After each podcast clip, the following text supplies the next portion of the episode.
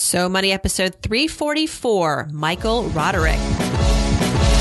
You're listening to So Money with award-winning money guru Farnoosh Torabi. Each day, get a 30-minute dose of financial inspiration from the world's top business minds, authors, influencers, and from Farnoosh herself. Looking for ways to save on gas or double your double coupons? Sorry, you're in the wrong place. Seeking profound ways to live a richer, happier life. Welcome to So Money. So Money is brought to you today by Wix.com. Need a website? Why not do it yourself with Wix.com? No matter what business you're in, Wix.com has something for you. Used by more than 75 million people worldwide, Wix.com makes it easy to get your website live today. You need to get the word out about your business. It all starts with a stunning website. With hundreds of designer-made, customizable templates to choose from, the drag-and-drop editor, and even video backgrounds, there's no coding needed. You don't need to be a programmer or designer to create something beautiful. You can do it yourself with Wix.com. The site empowers business owners to create their own professional websites every day. When you're running your own business, you're bound to be busy. Too busy. Too busy worrying about your budget. Too busy scheduling appointments. Too busy to build a website for your business. And because you're too busy, it has to be easy. And that's where Wix.com comes in. With Wix, it's easy and free. Go to Wix.com to create your own website today. Welcome back to So Money, everyone. Thanks for joining me. I'm your host, Farnoosh Torabi. A pleasure to be here. Hope you're having a great start to your week. Our show today is about relationship strategy. Do you have a relationship strategy? I've heard of the expression that you're the average of the five people you spend most of your time with. Think about that. Do you like these five people? Do they support you? Do they reciprocate the help and advice that you give? Or is it really a one-way street? Well, our guest today is an expert in helping people strategize relationship building. Michael Roderick is the CEO of Small Pond Enterprises, which is a consulting company and educational resource for solopreneurs, entrepreneurs, and intrapreneurs. I had to look that word up, intrapreneur. It says it's someone who works inside a company who exhibits entrepreneurial qualities. It's pretty cool. Michael was once a high school teacher turned Broadway producer in less than 2 years. And that experience led him to start an arts incubator program where he was teaching fellow artists how to build and grow their own businesses. Eventually, he developed a workshop on networking, which grew into a full-fledged consulting practice. That's how Small Pond Enterprises was born. With Michael, we chat about his financial mistake that got him $25,000 in the hole and the first step he took to bounce back. We also discuss his number one rule when it comes to creating connections for people. He doesn't connect everyone. We'll learn who gets to be so lucky and how to lose the friends you don't want or need and gain the ones who can actually be of value to you in your life and that you can be of value to each other. Here we go. Here's Michael Roderick. Michael Roderick, welcome to So Money. Happy New Year. Excited to learn about relationship strategy. Thanks. I'm really excited to have a chance to chat more about it with you as well. You've made a career out of this. Many of us know the importance of relationships. We know the expression that it's not just what you know, it's who you know. Tell us a little bit about Small Pond Enterprises and how you help your clients with relationship strategy. Is that something that you invented? Well, it's actually interesting. I was originally thinking about it from the standpoint of relationship strategy, but over the past year, I've actually changed the term to relationship design.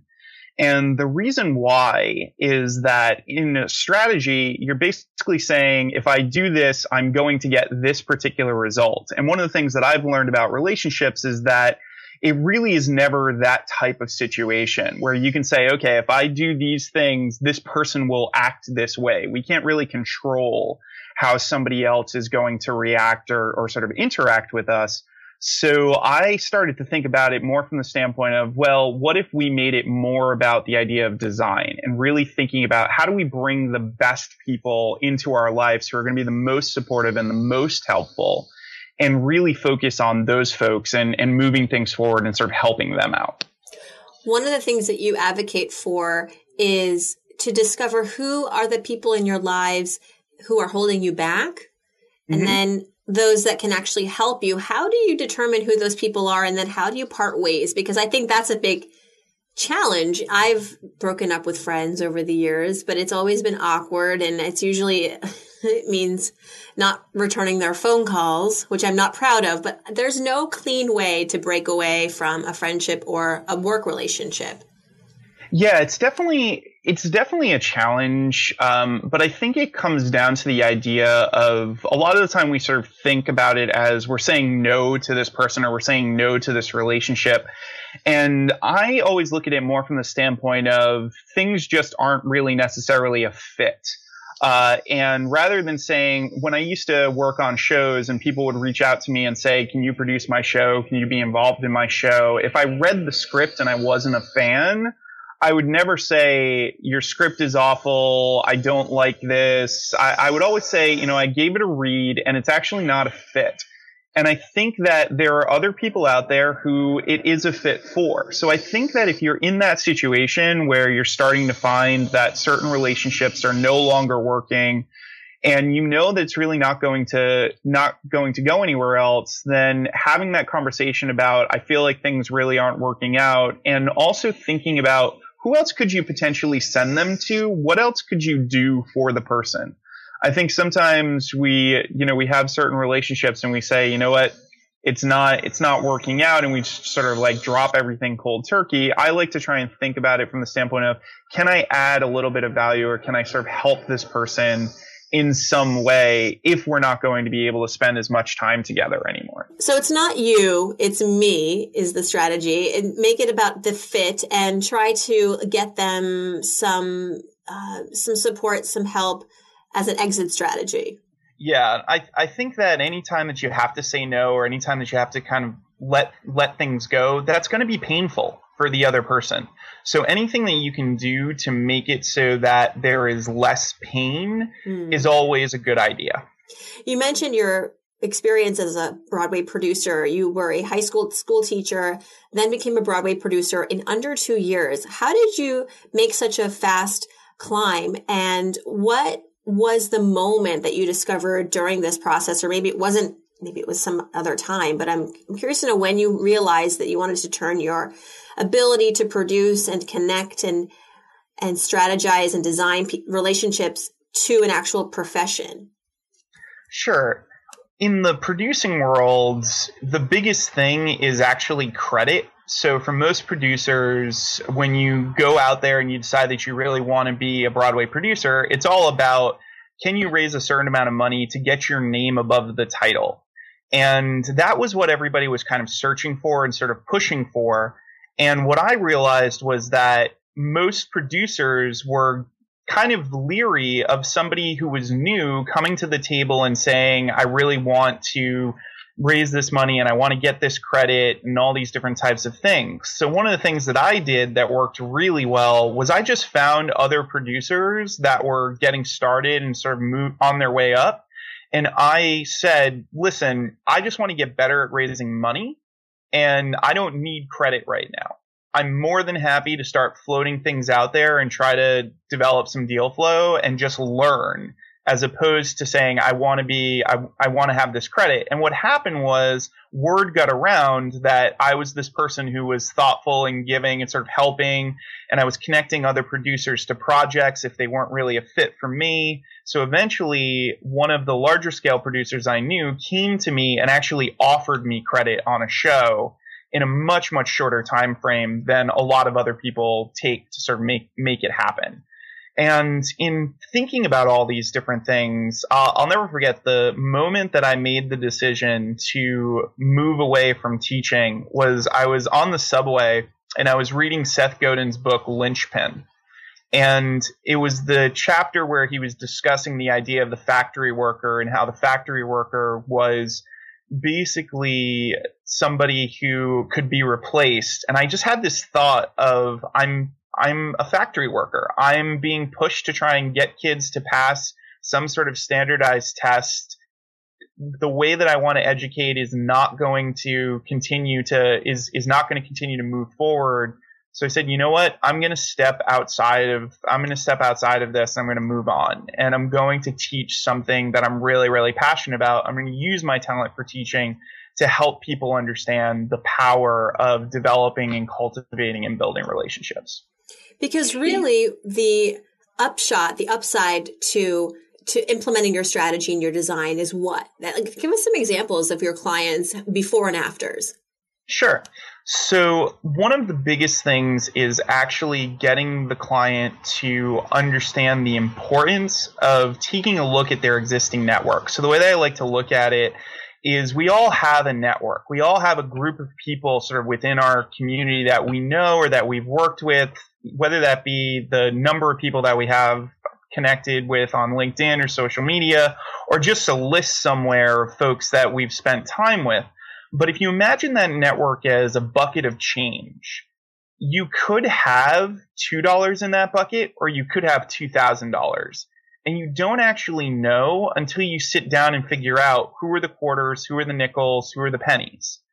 And a lot of what I would do with clients when I would get started was to say, okay, let's take a second to sit down and say, out of this list of people that you know and that you've developed relationships with, who is an actual advocate for you? Who's really helping you? Who is interested in your success as you are in theirs?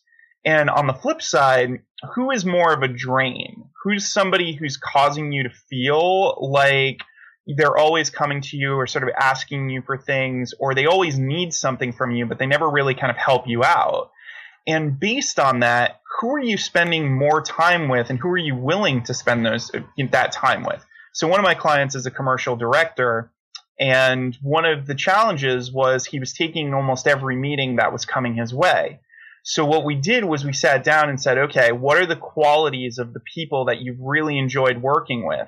Now, when you get an introduction, did that introduction come from an advocate? Did that come from somebody who's really going to support you? Then maybe you want to meet that person faster than the sort of random person who came, or the person who was introduced to you by somebody else in your life who's draining. And the second he decided to start curating that network and be really thoughtful about what he said yes to and what he said no to, he basically started booking jobs left and right. And he ended up booking 6 jobs in about 6 months. And for commercial directors, usually they're floating around quite a bit. But by really focusing and spending more time with the people who were as invested in his success as he was in theirs, he found more opportunities and more possibilities. What about if you're an introvert?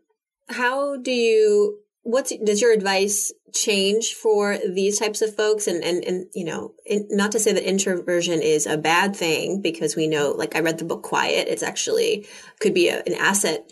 How do you take advantage of that in these scenarios? Sure. I think that with introversion, you need a lot of time to recuperate if you go to sort of a large scale event or a big thing. And also you really need to spend more time digging in with people. You're much more one-to-one, and you enjoy that. So as an introvert, I think one of the best things you can do is actually host. So whether it be that you're hosting a small dinner or a small gathering, or you're just getting a group of people together for coffee, if you're in the position of being the host, that element of sort of having to sell yourself and being in this massive room and running around is gone. And you can actually spend the time to really get to know people on a much, much deeper level and kind of move through that. So I think if you're an introvert, your best bet is to find opportunities where you're the one sort of bringing everybody together. Because when you do that, you have that opportunity to be more in that sort of quiet space. You are probably one of the most well-connected people I know. How do you decide, Michael, who gets to be in your club and who doesn't? How do you go about designing your relationship strategy? It's one of those things where I really look at it from the standpoint of like attracts like. So if I've had a really amazing meeting with somebody, or if I've had a really great conversation with somebody and they've been supportive and helpful, then most of the time who they send my way is of a similar ilk. Every once in a while, it's going to be a little bit different, but I really pay attention to who in life, I like to say, who in life throws the ball back. So if you're going to help somebody or support them, who says thank you? Who really is thoughtful? Who's asking you how things are going and sort of what's going on? And I look for those types of things in designing. But the other thing that's really important that I think we forget about is that there was the study done known as the Law of Weak Ties. And the idea of the study was the fact that your strongest results often come from your weakest connections. So the study was a college professor looked at two groups of students. One group asked their best friends and closest friends for job opportunities, and one group asked people that they kind of barely knew or who were in different industries. And the second group outperformed the first. So based on that idea, I also make sure that I don't just stay in one small circle. So I don't only know people within the entertainment business.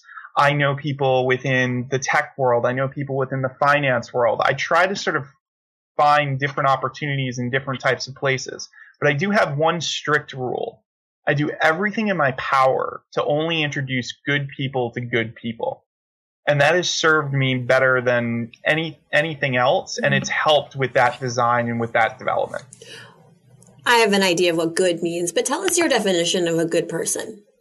So a good person is somebody who listens. A good person is somebody who is as invested in your success as you are in theirs. A good person is somebody who really takes the time to think about you. A good person understands the difference between a gift and a transaction. A gift is when we give and there is no expectation of return. And a transaction is when we're basically saying, I'm going to do this and I'm expecting this thing back. And I think people who are thoughtful givers and who are helpful, they attract that same type of person. And those are the type of people you want to spend a lot of time with. And those are the ones who send a lot of great opportunities your way. Let's switch gears now, Michael, and talk a little bit about money, after all, given the show. You have very strong convictions when it comes to building relationships. When it comes to money, what's your financial philosophy? So my financial philosophy is to just spend as much time being conscious of what's going on with money as possible. So I think that one of the biggest mistakes that I made when I was early on in the producing world was always thinking, oh, well, I can just spend this obscene amount of money and it'll be totally fine. And there were many times where I banked on the fact the show would sell out and it didn't sell out. Or I banked on the fact that somebody was going to hire me for a general management gig and it didn't happen. So now I'm much more thoughtful about what am I doing? How am I spending? Where am I focusing? Tell us a little story. Go down memory lane, Michael. And even before you were a Broadway producer, something from your childhood, perhaps, that for you was a pivotal financial experience. What happened? Sure. So I was in high school and I had a band called Morbid Cappuccino, which is usually a fun. Morbid Cappuccino. Yep. Cappuccino cannot be. How can a cappuccino be morbid? But I guess that's the point, right? Exactly. It was one of those, like, you know, you just wanted to be sort of as ironic and sort of weird as possible, right? And I remembered we basically were trying to sort of find an opportunity to do more gigs and have more things happen. And what happened was there was a sound system that this guy I had been working for was selling, and he was selling it for $300. And I remember going to my parents and being like, this PA system will like change my life. It'll be amazing. And my parents at the time were just like, nope, there's just no way we're spending $300 on something like that. And I went to my room and I was really, really frustrated. And I knocked over this jar of change. Actually, no, it was a cup. It was one of those like big gulp cups that they used to have with all the comic book characters on it. And the change fell out all over the floor. And I had this moment where I was like, it it's ridiculous. But what if I just counted this change? And there was $300 wow. in that change. And it just taught me how many, many times there's so many things in our lives that we don't realize we have. There's so much value out there, and we don't necessarily know that we have it. And that aspect of sort of looking back and saying, what do we actually have? What resources do we have? And putting those to work, that always sort of sticks with me. I love collecting coins. In fact, I have a very full jar. I'm one of those, I've joked about this on the show before, but I love going to the bank with my jar and getting the, just getting it redeemed. I'm in line with a bunch of 6-year-old kids, and yep. I love it. It's one of my guilty childhood pleasures. I love that story. What about, yeah. So that wasn't a failure. I think that would be categorized as a success. And, yeah. and did it change your life? Did it change your game? It definitely, I mean, that has definitely changed a lot of things for me, because now whenever I'm stuck, I always ask myself, what am I not looking at? So a lot of the time when something goes wrong, to speak to failure, the way I look at it is that failure is nothing more than an opportunity to learn. So I always look at it from the standpoint of when something goes wrong, I kind of look at the wreckage of whatever that thing is, and I try to find what is it that I can learn and where are the next opportunities. So I'll often say that for every single person who takes something broken and tosses it on the ground, there's somebody else who comes along and picks up that broken thing and turns it into the iPhone. And it's just one of those things where the more that I look at whenever something goes really, really awful, I just say, okay, this is new information. And I'm going to use this new information to try and figure out the best way to fix this problem or sort of change this situation. When you were living in New York as a producer, I'm guessing you weren't rolling in the dough. Oh, no. One of the jokes that they make about producing is that you can't make a living, but you can make a killing. And it's totally true. If you are responsible for raising money, in essence, most of the time, most of the shows don't make their money back. And in many cases, they lose an obscene amount of money. So anytime you're going to somebody who's going to invest in a Broadway show, you have to have this conversation of, listen, this is like going to the slot machine. It may not work out for you. And you're not getting paid as a producer until the show recoups its investment. So you can't really make money as a producer unless you have a massive, massive hit. So I had to always look at what are the other ways that a producer can make money. So for me, that was general management, where there were a lot of people who did not want to deal with all of the logistics of producing a show and putting a project together. So they would hire me to do that. They would hire me to be the line producer. But on the fundraising side, it was just me going out there and asking people for money, getting them to invest. And if it worked out, fantastic. But for the most part, you don't make a ton of money doing that work. Any sense of what does equate to a Broadway success these days? You think that with sometimes casting celebrities or a classic, I know Fiddler on the Roof is back. What, in your experience, what are the ingredients for success, even though there's really no definitive strategy? But from your experience, what has worked? I think what's worked in the past has been either something that you can't explain it in person. People have to go and see it. I think that if you're able to just sort of be like, well, this is what the show's about, then most of the time people are like, okay, well, I'll see it whenever. But if you say, listen, I saw this show and I can't even tell you, but I was crying the whole time and it was amazing. And I can't even tell you like what they did. You just have to see it.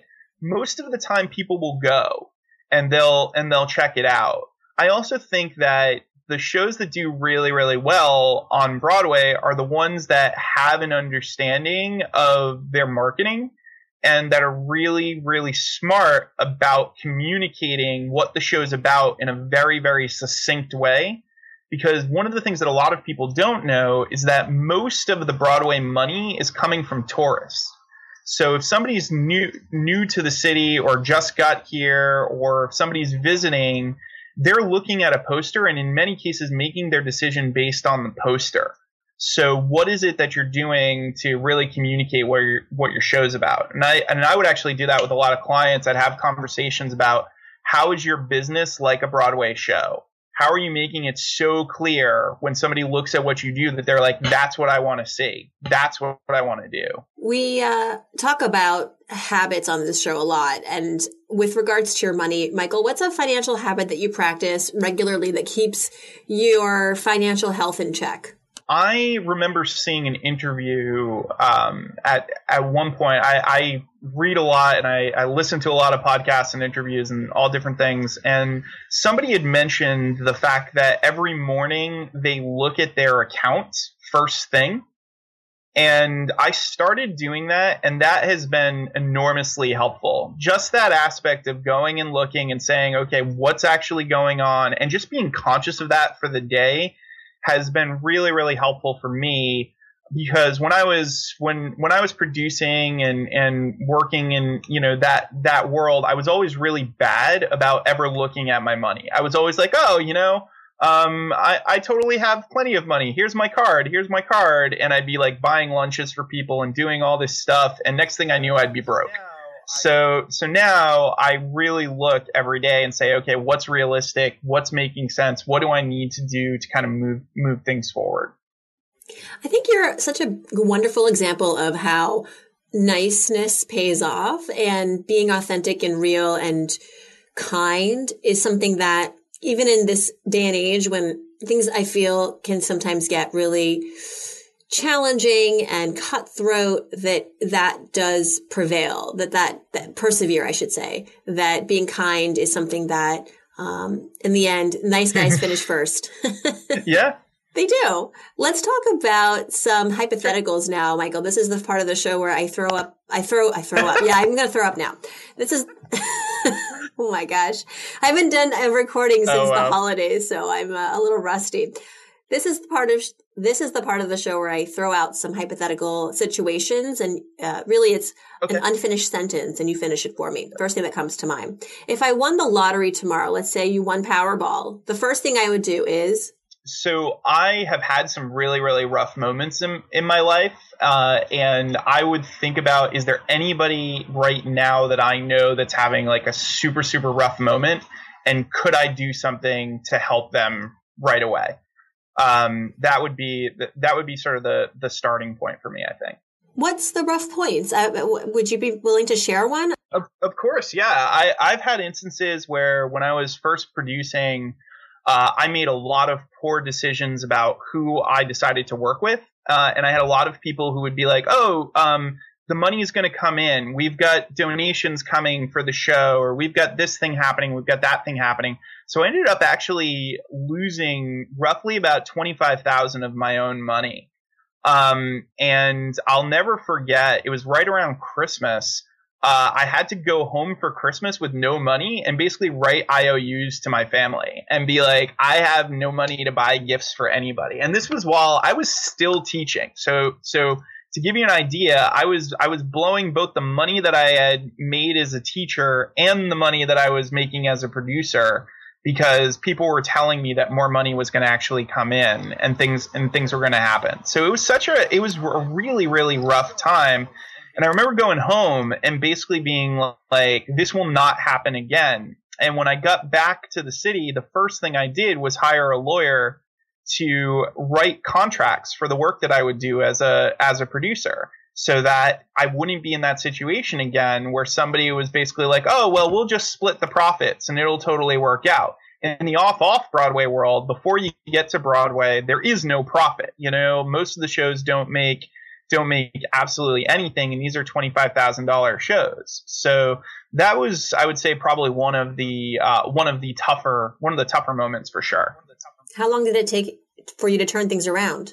It took a good couple of months, and it probably took I would say it probably took about 3 months before things got back to normal. And I was actually lucky that I still had my teaching job because I was still getting a steady paycheck. You know, I wasn't in sort of the entrepreneur space of now you got to figure it out and just sort of find this money on your own. So that was a big factor. But I can imagine that if I didn't have that steady teaching job, it probably would have taken me a lot longer to get back to normal. But the other thing that was big was I really focused on finding paying gigs and finding things that were bigger on the producing side so that I could make that money back faster for sure. One thing that I spend my money on that makes my life easier or better is education. Going to mastermind retreats, going to conferences or places where there's going to be some really good information. I buy a lot of books.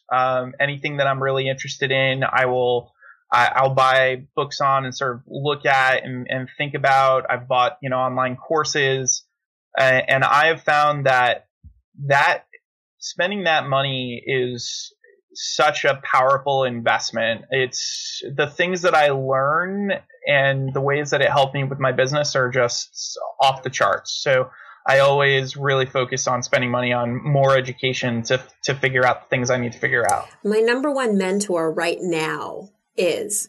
Ooh, number one mentor.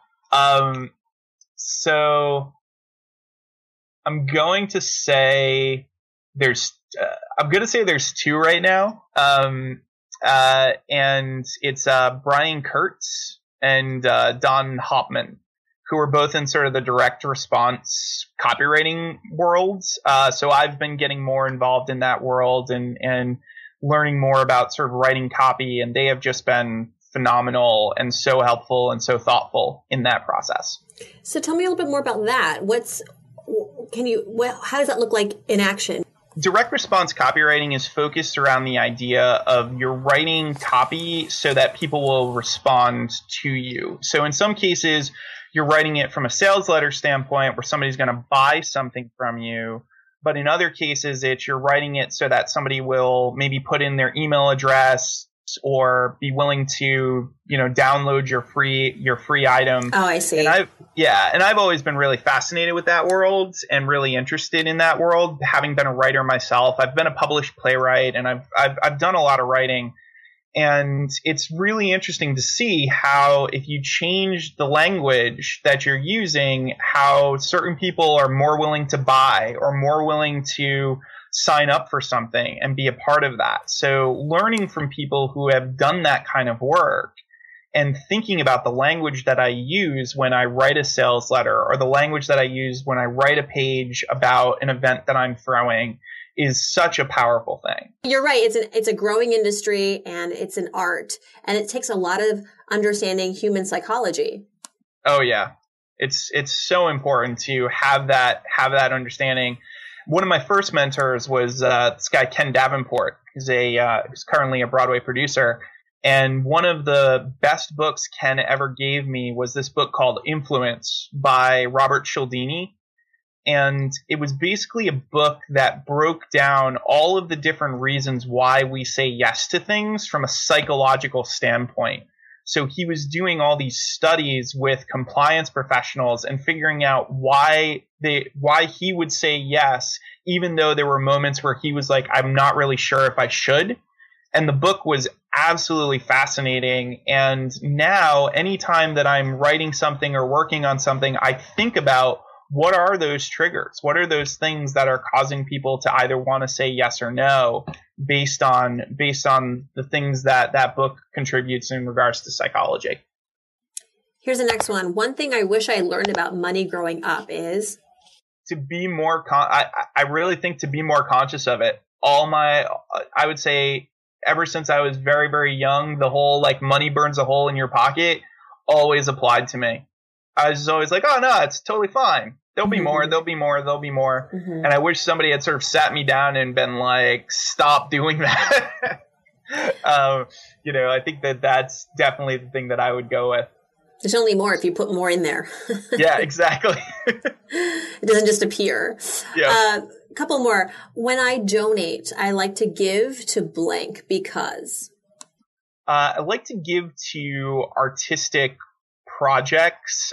So whether that be Kickstarter campaigns or theater companies that I think are doing really great work. I like to support artists who are getting started, who are trying to make things happen.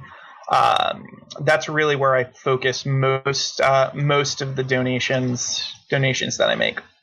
And last but not least, I'm Michael Roderick, and I'm so money because I'm so money because I'm focused on teaching people how to fish so that they can have better lives. Well, thank you so much, Michael. What a great, inspiring conversation to help us launch the new year. Wishing you continued success. Thanks for having me. That's a wrap. If you'd like to learn more about Michael, his website is smallpondenterprises.com. He's also on Twitter at Michael Roderick. You can get the transcript for this episode as well as the audio, and you can leave a comment at somoneypodcast.com. Hope to see you there. Hope you'll spend some time on the site. Click on Ask Farnoosh, leave me a question, sign up for the email list, get your free gift. It's a really fun community, and I hope you'll join in on the fun this year. Lots in store. We've got the CNBC show, the podcast is growing, and this is the year for us to really connect. I'm trying to develop more content for you, so really looking forward to hearing back about what's on your money mind and how I can be of service to you in the new year. Thanks so much for tuning in, everyone. Hope your day is so money.